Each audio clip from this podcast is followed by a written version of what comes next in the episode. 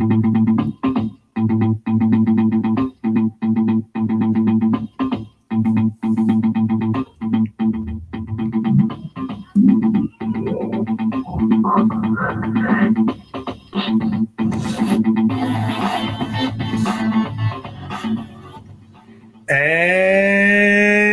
welcome to Education, Leadership, and Beyond Surviving and Thriving.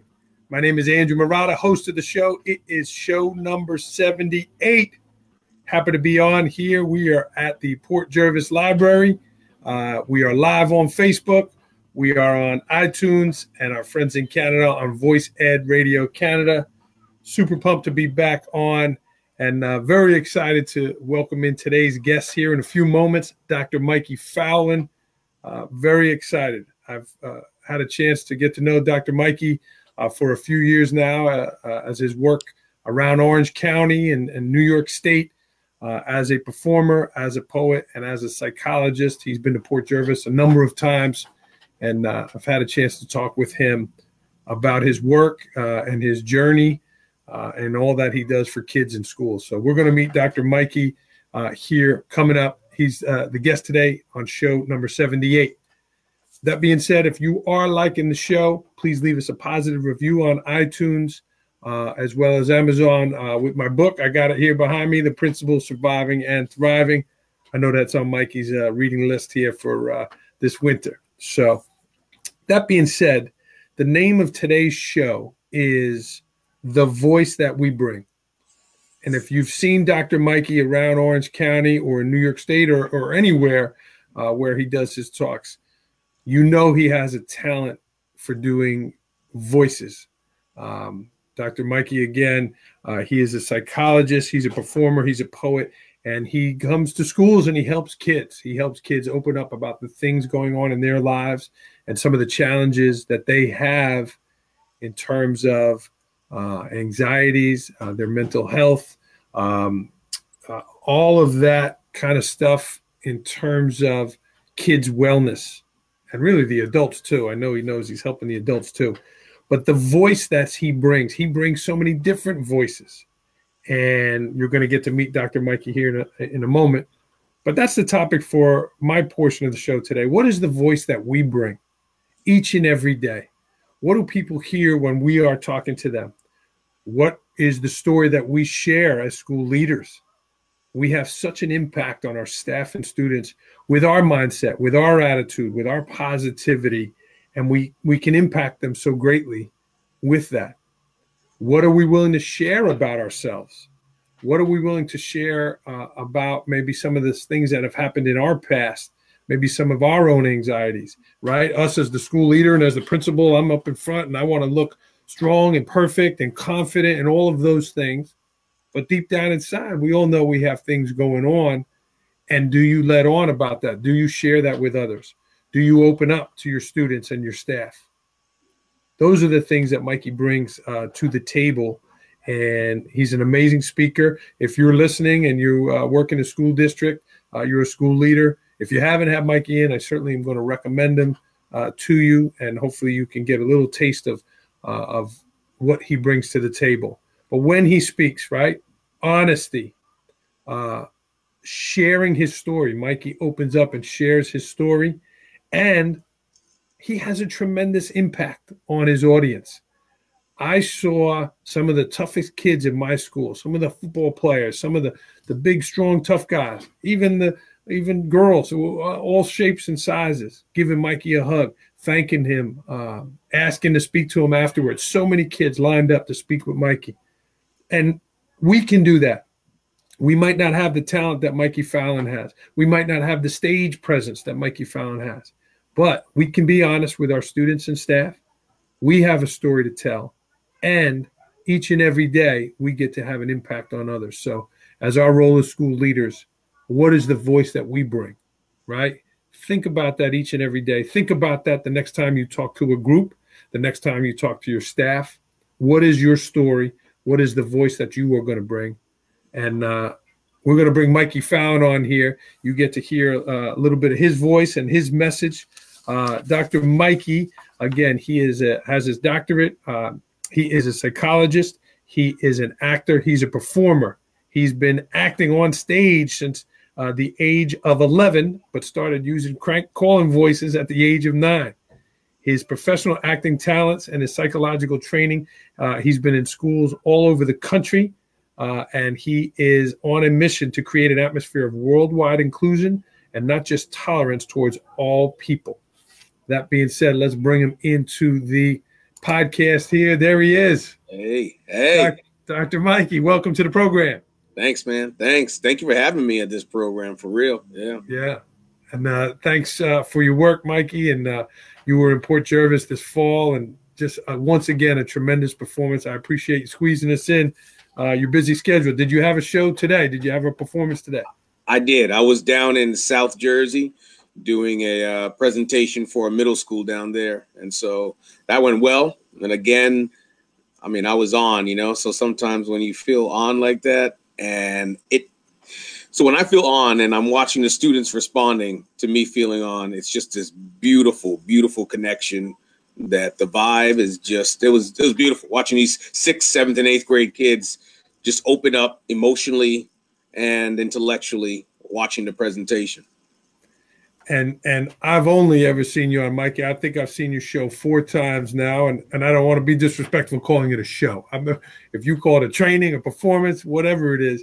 Um, but you've been doing this a long time, Mikey. When did you know you had something special? Like, wow, I, I think I'm pretty good at this. I'm impacting these kids' lives. When did it hit you that I got something going on pretty good? you know, there's been like a few moments. There've been like a number of moments throughout where I've realized that. I think one of the bigger moments though was early on, before I even was doing it in schools. I was uh, working at as a counselor at a camp called Anytown, and they had asked me literally like a few hours before I had to do this presentation for the students. Hey, can you come up with something on gender? And I was like, uh, gender and sexuality, perfect. I'll I'll throw something together. I'll entertain them while you figure out how to transition to your next thing for the camp. I do this thing a half hour, 35 minutes. Boys and girls walking up to me just bawling like, "Why why don't you do this in schools? You speak so real. Nobody ever speaks to us in this real tone. Uh, do you ever think about doing that?" And then I was like, wait a minute, my acting really can do can do this? Like, I and I knew that I could be powerful on stage. I just didn't realize though that it could be life transforming. That was the part that it jumped out to me when I was uh and certainly not thinking life transforming from something coming from me directly. Yeah. So I think that was the first time and and what was it about the kids and that that fragile age of of fifth sixth seventh ninth tenth you know, what was it about that age that connected you to that that to that audience in the first the first one yeah well in the first one and and correct me if i'm wrong is a majority of your your trainings and, and work with kids in schools correct yeah, most of it's with uh, students in middle school through high school and colleges. You know, that's the majority. And I also do obviously adults with conferences and um, uh, you know leadership kind of seminars and that type of stuff. But the the thing that made me know I connected was that I in the beginning I wasn't sharing much about my own personal story. Mm-hmm. I was able to turn my personal stories just into the characters without mm-hmm. people knowing what's me and what wasn't me. But when students started coming up to me and sharing their own personal stories and how they connected to what I was saying on stage, I realized, okay, I have something here. Something here is working for me. And Mikey, you know, you mentioned in your in, on your website about the voices that you know crank calling when you were younger. Uh, you know, you have so many different ones. How, did you hone those? You know, how did you, you bring those to the stage? Yeah. Well, so so it actually went in the reverse, right? So part of like the the prank calling for me was I did not want to get caught. That petrified me. And I grew up in a time without caller ID or star 69. So I was like, okay, if I could keep on disguising voices, nobody's going to know it's me, you know? So I think so I, and I'm not the kind that's imitating other people's voices so much as I am hearing a voice and then putting my own little twist on it mm-hmm. or my mm-hmm. own kind of like transformation of that voice. And so when I started doing that, though, it kind of got boring after a while. I think that's the part that I felt like, man, this is a wasted gift. You know, I'm using this thing to entertain me. And then I started to realize that when I was the saddest, if I was able to come up with monologues or poems that had different character voices in them, that some of my healing was taking place that I was able to transfer some of my sadness into some of these characters that I was creating. And that was really the jump off part for me that I was creating these characters when I was younger. I always had these voices of like the stories of people. I've always been drawn to collecting people's stories. And I found that I was able to heal some of my own pain when I was able to just share parts of my story. Yeah. Yeah. And ladies and gentlemen, watching uh, Education, Leadership, and Beyond, this is Dr. Mikey Fowlin. If you are watching live, leave us a comment, leave us a question. I'd like to make you part of the show uh, to be involved with us. And again, I appreciate Mikey being here with us. He worked today. Uh, I know he's got a busy schedule. Mikey, when you go into a, a, a, school and whether you've been there or not, right? This year in Port Jervis, they were new kids, right? Most of them hadn't seen you. Um, what is it that you hope for in the audience uh, when you begin? I think initially when I'm on stage, I'm first reading the audience and I want to see, okay, what's the vibe? And I could tell, and the great part about doing this for so many years is that I could walk in and within the first two or three minutes, I feel the vibe from the audience and I can say, okay, this is the way I'm going to pace the show today, or this is the character that I'm going to cut out, or I'm going to add to this character because I think it will really speak to this audience in, in particular. Um, I think what for me when I'm on stage though, what what happens is that I I get out there, and part of the passion and the drive is that I'm watching when people laugh the first time and humor is huge. So humor is just that that's a key part. If you can make somebody laugh, I feel like if I can if I can get on stage and they're laughing a lot, I realize, wow, I have them. I have them. By the end of the show, they're going to be bawling. They're going to be crying. You know, mm-hmm. and that mm-hmm. was true with your school. You know, I, they they were with me from the word go, and that that audience is a special audience to have because not every audience is that. You know, some mm-hmm. of them, some of the audiences I I have, they're a lot more work you know, I have to be able to adapt and adjust a little bit better in those in those situations. Yeah. And and day to day you're adapting and, and tweaking your show and changing. But how has it changed over the years, Mikey? I mean, I've seen you about 10 years ago and, and now, you know, what are some things that you've added? There's been so many things that have happened in schools. Sure. Uh, the shootings and and uh, so much awareness of uh, gay and straight alliance clubs and things like that. Has your show changed uh, over the years? Drastically. So my show is always changing. I think partly society society deems it that way. So I think one of the first big changes that I had in my show was um, when Columbine, the school shooting at Columbine, had happened, mm-hmm. and that really transformed in a lot of ways and adjusted my own way of trying to approach the topic because everyone I think was harping on look at the evil that these two young men did, you know, like Dylan Klebold, Eric Harris. Wow. And then what I felt was they were so sad. These two young men were so sad. I wish I was there to speak and somehow inspire them to to choose another path because I think with all of us for those of us who end up on the side where we're trying to help and heal we've had enough people who have been interceptors in our paths of of self-destruction you know and i mm-hmm. and i and i think that those of us who don't or who take our pain and our sadness out on other people i think that's one one thing that happens is that they haven't had the right interceptors the right people who have put them onto another path or, or redirected them so i think stuff like columbine but then also just my own changes and challenges i had a student that came up to me years ago, and she said, You know, you take us on this journey, you make us feel emotional, and then you leave. Do you understand anything of the emotional stuff the characters are talking about?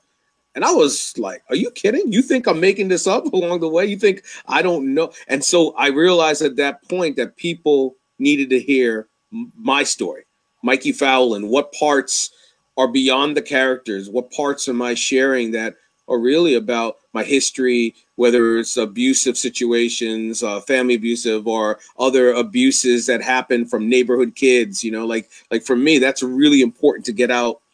You know, so a kid that had been molested can say, "Okay, I'm not the only one," mm-hmm. or or or a child that's been like the weird kid can say, "Oh, it's okay to be different, okay to be strange." And I think more of my story has come out, and the more of my story coming out has helped other people to feel emboldened to share theirs. And was that a challenge for you, Mikey, to kind of open that up in, in front of a thousand strangers to say some of these challenges that you had growing up? I am blessed with the gift of being clueless when it comes when it comes to self-sharing. Like I, I literally I had this conversation just at lunchtime today. I was sitting there and I was talking to to my uh, server and, and I said, you know, it's interesting. There are some people that just tell their truth and they can be offending, they can offend somebody. And I don't have that. I'm very sensitive. I'm always wondering how people are receiving or are you okay? Where I don't always know is when I'm sharing very personal stories from my life. I'm just like, blah, and then people are like, wow, I've never had someone tell me that openly about the things they've been through. And uh, I, am glad because uh, honestly, if I if I had more of, uh, I wonder how it's going to be received. I think what happens in those moments is that I I self doubt, and then I don't do it. You know, I won't mm-hmm. take the risk. Well, when you come out with the character, I forgot her name, with the scarf, and you have that high pitched voice, it's like, oh my God, look at that. and it sounds funny, but then you start getting into some serious yeah. topics. But if you were, yeah, timid or shy, maybe right. you wouldn't have done that character. Yeah. No, I wouldn't. No. And it, and it's what's great about doing Sabine is that I, you know, I when I first start doing it, I watch the audience, but I can't tell you how many times a student will come up to me and they will say, I closed my eyes and I swear I thought it was a girl on stage, you know, and that's the highest praise. That's like, I, I when I hear that, I'm like, good, good, good. uh, you said something interesting, Mikey. Um, again, the next day or that afternoon, uh, what what would you tell the adults to to be on the lookout? Right, it you know, Mikey Fowlin is here. The kids are emotional you know, my guidance office, uh, when you present at a school, what are some things that the adults should be looking for after Mikey Fowlin, after a school presenter has got those emotions out, right? So, I, so that's, I mean, that's a great, it's a great question because I think some schools uh, are not ready for the storm that I bring, right? Mm-hmm. And I think what ends up happening is that they do a disservice to their own students if they just rush them back to class without giving them time to debrief and process. Mm-hmm. I one of the things that if I have the conversation with an administrator or a counselor, I said there's a couple things that you can do. Like you can have you can prepare them, but not a lot. You know, there's not really you have to see my show. You have to experience my show, my journey, my presentation, whatever late, whatever name that it's given, but you have to be there in the moment to take that journey. And so, but afterwards becomes critical. So some people want right away to do debriefing, which I don't, I think that I recommend that.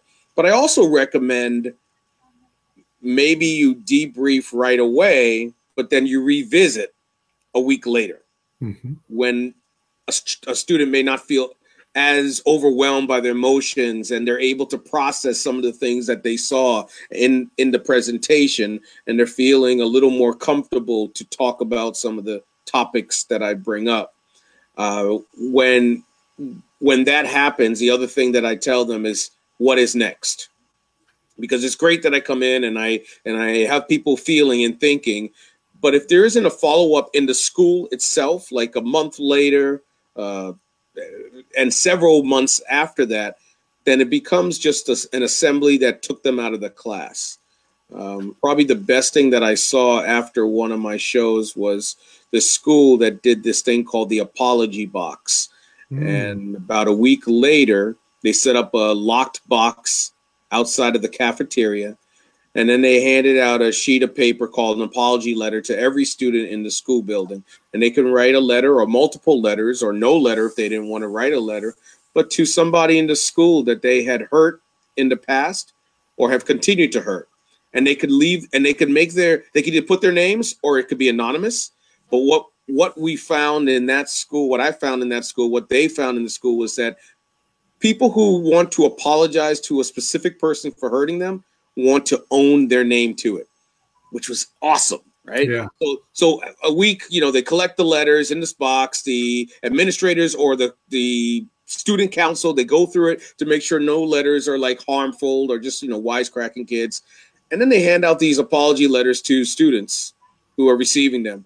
And I'm telling you, the healing that took place in that one school after my presentation, and then they do this apology box where students who had been hurt all their lives who thought that their perpetrators were not even cognizant of what they were doing, they realized, wow, my pain mattered to you. I love it. That's that's, that, that's yeah. it right there. That's a powerful uh, suggestion. I like that, and uh, uh, you know, you were you weren't in our school that long ago. I wonder if we could still do that, if not this time, but next time. That's a great idea. Yeah. yeah. Um, Mikey, again, you have I, I, saw so many of our tough kids going up to you, hugging you, pound, giving you a pound, uh, the bro hug. You know, these are kids that they're strangers to you, but after your assembly, they connected. What are some of the things that kids are telling you? What are some of the top things uh, affecting our kids today that you're you're hearing after your performances? Hmm. Well, I think uh, actually a real big one is the idea of isolation and feeling alone, um, which is an interesting one, right? Here we are, we're supposedly so much more connected to the world than when, you know, you or I were growing up. And so, but now, because of all the connection, there is no real connection of conversation. Mm-hmm. You know, mm-hmm. I can't tell you how many times my daughter in her life with her she's a ninth grade student but how many times she's had a conversation on the phone or even facetime she'll do facetime sometimes but a conversation with just her friends talking about things you know and and i i hear that and it's and it's not uncommon to other students other kids that they use more social media for quick broken sentences to communicate than it is for like face to face. So kids that really need that, I think they feel more alone. That's one of the things like people come up and tell me. The other part that I sometimes don't realize is that I provide making myself vulnerable gives permission to other students and other people to feel vulnerable and to allow themselves to feel vulnerable. I had a student a few weeks ago in a middle school and uh, came up to me and and he shook my hand and this and, and so I, I looked at this this boy and I said, man, this kid is an anxious kid. And I said, he's probably a straight A student. It was a top performing middle school in the state that I was in. And he shook my hand and was dripping with sweat. And I was like, yep, yep, I have this kid pinned. I know what he is. He's an anxious, straight A student, socially awkward. And he said, he introduced himself and he said, Your show meant a lot today to me. It really helped me out. And then he paused and he said, I'm a survivor of the Sandy Hook school shooting. Ah, wow. I mean, I was blown away, right? So here's a so so if I talk to Parkland School and I talk to those students there, I bet that as horrible as that tragic day was, they have memories of when they've been to school that have been safe, that they hadn't had worry about that prior to that happening talking to a person that when they were six or seven years old, their first school experiences, watching your best friends get gunned down, how do you heal? You know, and that was the mm-hmm. question I asked the principal. How do you help that student heal? And he looked at me and he said, I have no clue. I don't know. We just try to give as much support as we can, but we do not know how to help someone believe that this place is safe. Wow. Yeah. Powerful. Yeah. So I give a student like that, for example, that moment, that hour and a half moment of saying, I'm not alone. I'm safe. I, I am safe right now. Someone understands what I feel when I feel anxiety and I feel terrified just to live. Yeah. Wow. And uh, to our audience, this is Dr. Mikey Fowlin. Uh, he's an actor, he's a poet, he's a psychologist, uh, and he's a tremendous asset to students and schools. Uh, so if you have a question, you're watching live, please put a question on there uh, or a comment.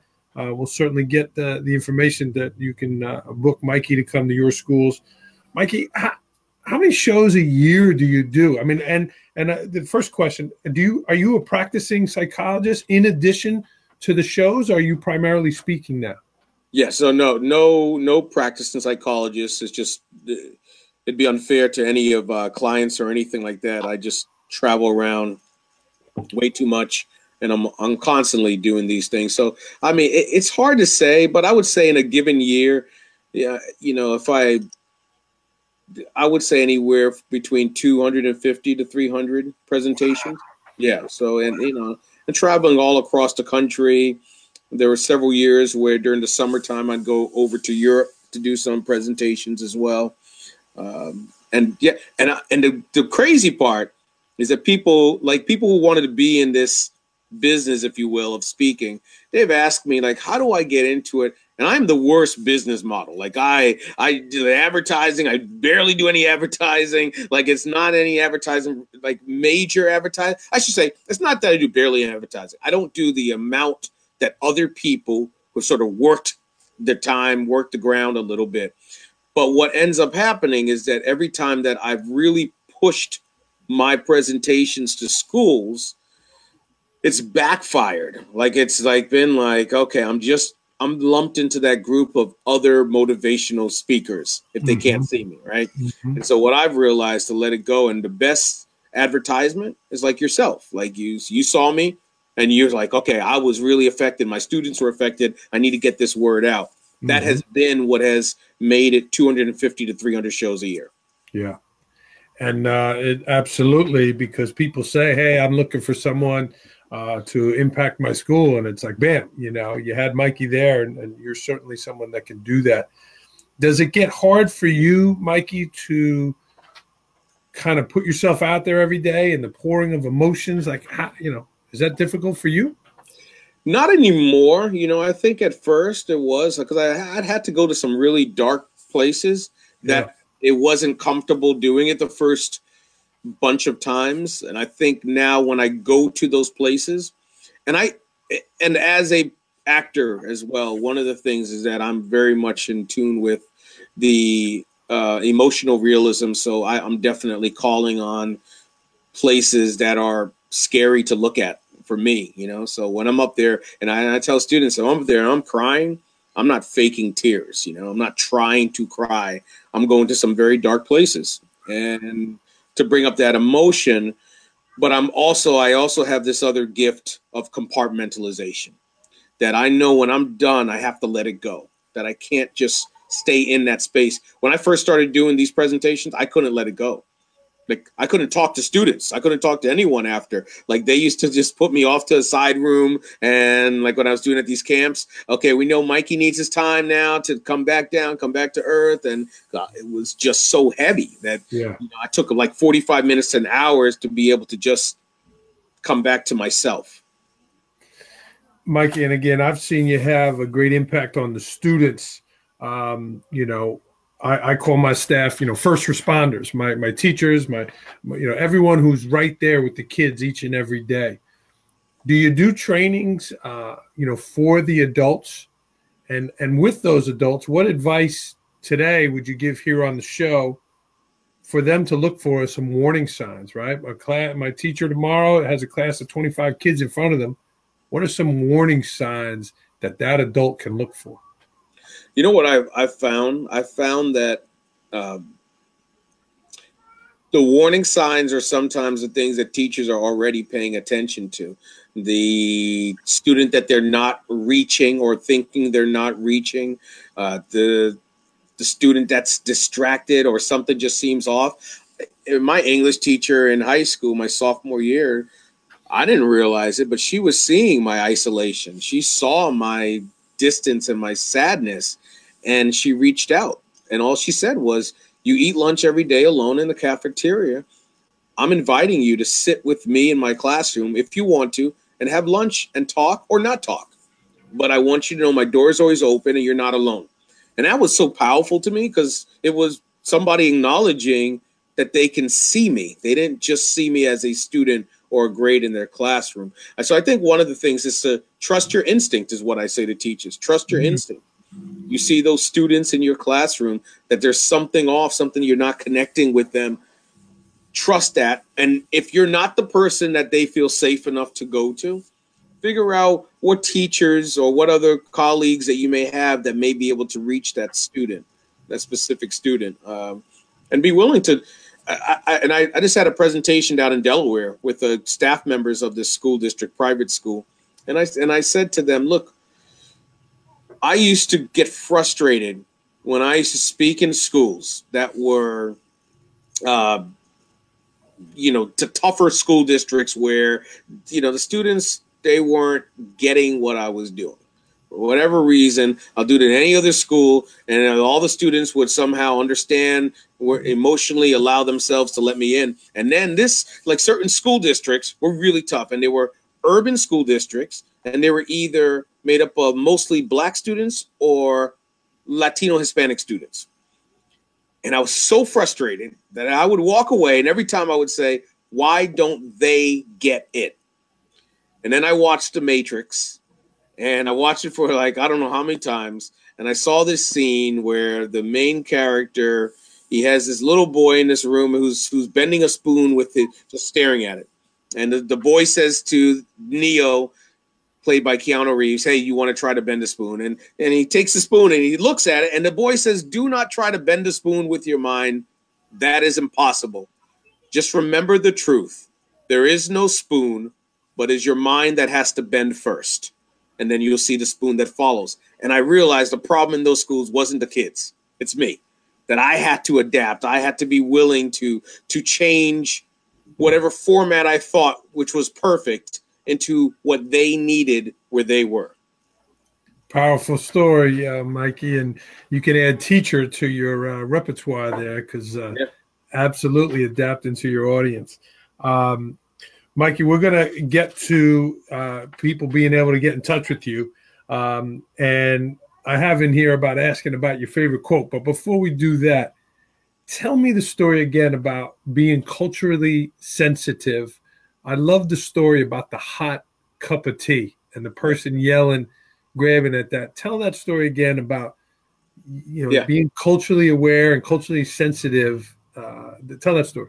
Please. Okay. So I so I came up with this this whole thing that I've now I've called the Japanese teacup philosophy. And I grew up using teacups in my home that have handles on them. And then I started eating at a lot of sushi restaurants. And every time I would order green tea, it would come over into a cup that had no handle. And I never understood why Japanese teacups had no handles until one one night sitting at a restaurant in my town, I ordered green tea and the waiter brings it over in a cup that has no handle. And I was just impulsively blurting out what I was experiencing in that moment. And even though I do this work on diversity and understanding differences, I look at the guy and I ask him, What's wrong with your teacups? And he just laughed, but he taught me a better lesson. He taught me that when someone asks you a question that may be offensive or based out of their ignorance, that it's best not to handle it by cursing them out or ripping them apart or labeling them. And he just smiled and he said, if it's too hot to hold, it's too hot to drink. And from that moment, though, that became my philosophy of how I want to see people and interact with people. That I'm less interested in the fancy handles that they may have on their teacups than I am with their stories and the temperature inside that cup and what people are bringing to the table that actually connects us to each other.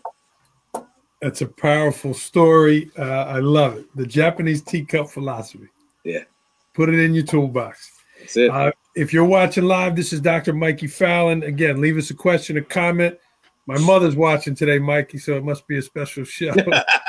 give a shout out there. Nice. Mikey, let's get to some rapid fire questions.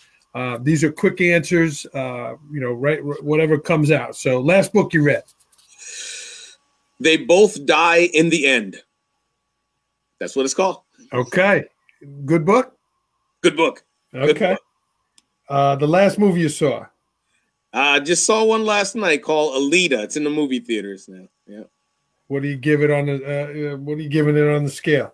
uh let's say scale. It's entertaining but it's not like you're not going to walk away really move but it but it you know what? It did its job. I enjoyed it. And so you know for that for the category of science science fiction you know action it was pretty good. Okay. Favorite place to travel? Huh. Okay. So there, there there's actually i was going to say uh, let's go with minneapolis.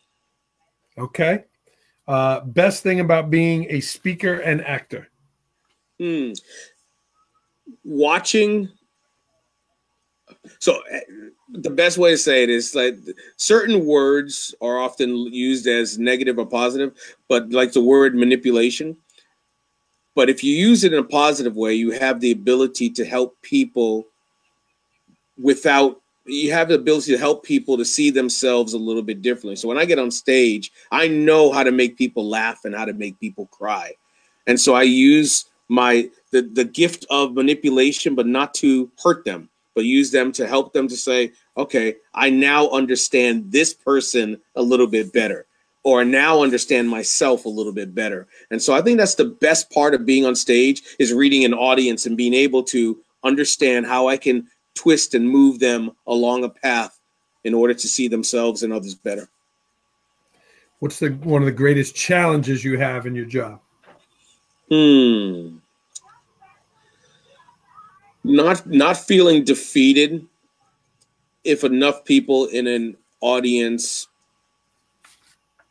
it didn't really connect to that audience, you know. That's hard. That's that that that still is hard, you know.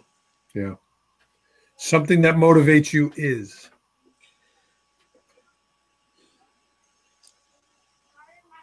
lyrics and music. Who's your favorite artist?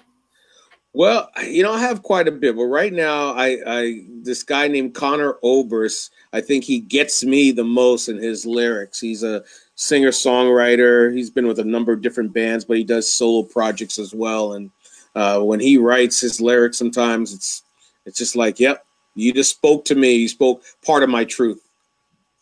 Best purchase under a hundred bucks that has had the greatest impact on your life the book all I really need to know I learned in kindergarten. Mm. Very cool.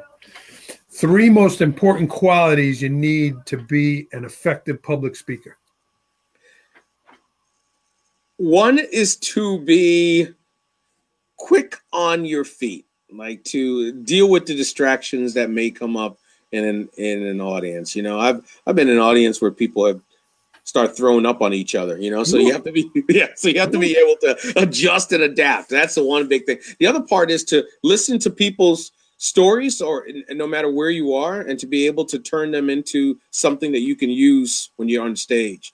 And I think the third part for me uh, in order to be a speaker and actor performer is that ability to always be willing to adjust and to stay current.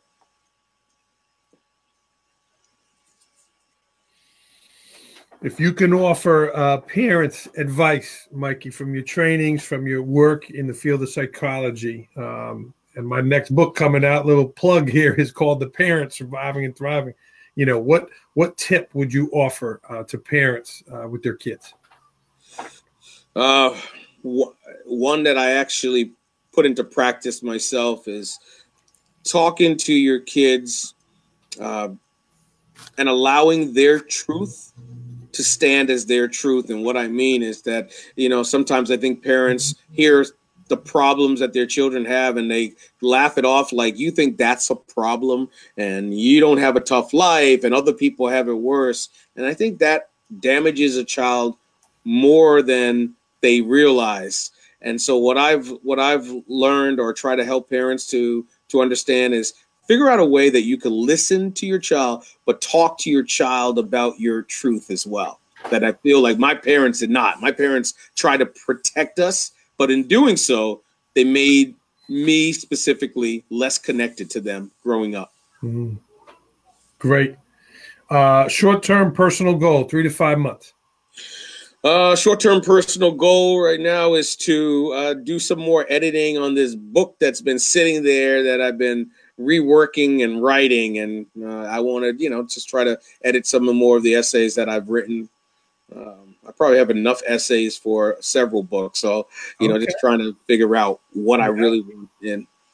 And uh, what's the title it going to be? You have that? No, that changes. It constantly changing, so I'm just trying to figure out. Yeah, I've written down a number of titles, so like I'm kind of, and I'll, I'll actually figure out the title better once I see. Okay, here are all the pieces mm-hmm. that are going to go into it. Um, but it'll be something pithy, that's for sure. Yeah. Cool. When it comes out, we'll have you back on the program. Uh, Long term personal goal, three to five years. Three to five years. Um, I think one of my goals, I guess, and I don't really. It's funny. I I try not. I set goals for myself, but they're usually very short term. My my ADD is a thing that if I set it too far in the future, it tends not to get done. Right. Mm-hmm. So I think one of the things that I really want to do is to visit Sweden and to be able to sit at a restaurant and have a conversation with either a waiter or a bartender just about life in Sweden but in Swedish. Very cool. Nice. If anyone watching uh, here has connections in Sweden, Mikey Fowlin is trying to get there. Mikey, what's next for you? You've been doing this, you're doing several hundred shows a year. You got a book on the horizon. What's next for Mikey Fowlin?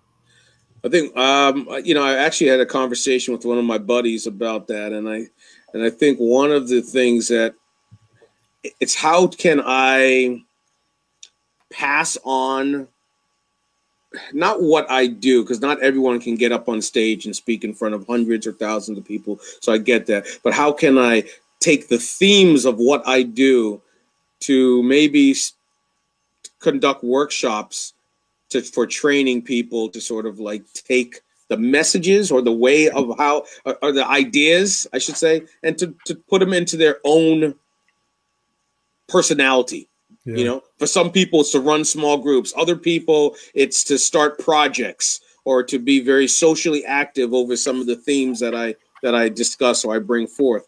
And I think that's one of the things I want to do to figure out how can I maybe during the summer get groups of students that will work on an action plan they'll take back to their school that'll be year long. You know, and I, I don't but I don't know how to do that. That's the that's the that's where I need to rely on others to help me with that because that's sure. not really my thing is a solo thing and I'm more comfortable solo thing than leading, you know, in that format. Yeah. Well, I think you have something there and kind of, you know, thinking about the opening concept. I know you heard it, you know, they're, they all have a voice. Everyone has a voice. And, and I take that very seriously as a school leader. Uh, but in that, I think you would be great at that in training people to bring out their voice to help others, right? You train the trainers, right? What's that saying about uh, you teach a kid to fish till they can eat for every day? You teach others. I'm going to screw it up. Jared Kamo says it. Well, you right, right, right, right. No, no, no, yeah, yeah. So you catch a fish, to, uh, you know, you eat for a day. Yeah, right. They eat for a day, and then you teach someone how to fish, and they eat for a lifetime. Right. Yep. But and if you teach others how to fish, you can feed the world. You right. know, and, and, I think you can do that. And uh, if you're listening and you want to connect with Mikey on that, uh, Mikey, how can people get in touch with you?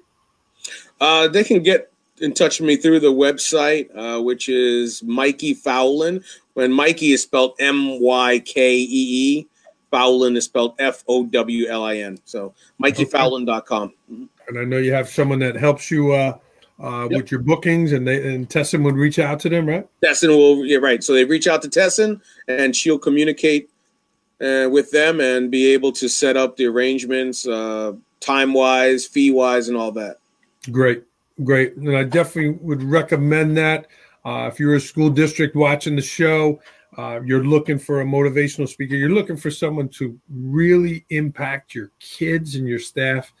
I mean, Mikey transformed my building and again seeing those kids come and hug mikey afterwards it was powerful so um, this is mikey fowlin everyone mikey uh, let's definitely get that out there i think you would have something uh, in your future about again training the trainers i would love to brainstorm with you for real okay great Mike, I, I, didn't check with you before the in the pre-show uh, meeting there. How about a quote? Do you have a favorite quote that you go by? Yeah, I have two. You know that really that affects even my work, and one of them is by this singer-songwriter Ani DiFranco, and she says they can call me crazy if I fail. All the chance that I need is one in a million, and then they can call me brilliant if I succeed. And that's one of my favorite ones. And then the other one is by that guy who wrote All I Need to Know I Learned in Kindergarten. And he had another book called It Was on Fire When I Lay Down on It. And he said in that book, he said, the line between good and evil, hope and despair, does not divide the world between us and them. It runs down the middle of all of us. I do not want to talk about what you understand about the world. I want to know what you will do about it. I do not want to know what you hope. I want to know what you will work for. And I do not want your sympathy for the needs of humanity. I want your muscle. As the wagon driver said as they came to the long, hard hill, them that's going on with us, get out and push. Them that ain't, get out of the way. And so that's those are my two driving ones. That was something, just a little touch of your acting and your speaking right there. Uh, Dr. Mikey Fowlin, I really thank you, Mikey, for making time. I know you got a busy schedule, uh, and it was great to talk to you. I love it. Love it. Thank you. Yeah. Thank you. All right. Uh, get in touch with Mikey again. His website uh, is MykeeFowlin.com, and that's W uh, M Y K E E. Uh, check him out. Uh, tremendous resource. And uh, uh, we're going to sign off here on Education, Leadership, and Beyond, Surviving and Thriving. And uh, thrilled to have Mikey Fowlin on. Mikey, continue to go out and impact kids in schools. And, and I thank you for your work. Thank you. Thank you. Oh, all right. We'll get this music queued up. No lyrics in this music, Mikey, just my little theme song. All right. Uh, thanks for tuning in, everyone. Continue to go out and change the world for the better uh, and do great work in your schools. And, and as Mikey Fowlin does each and every day, uh, let's impact those kids' lives. Thanks, Mikey. Thank you. All right. Have a good one.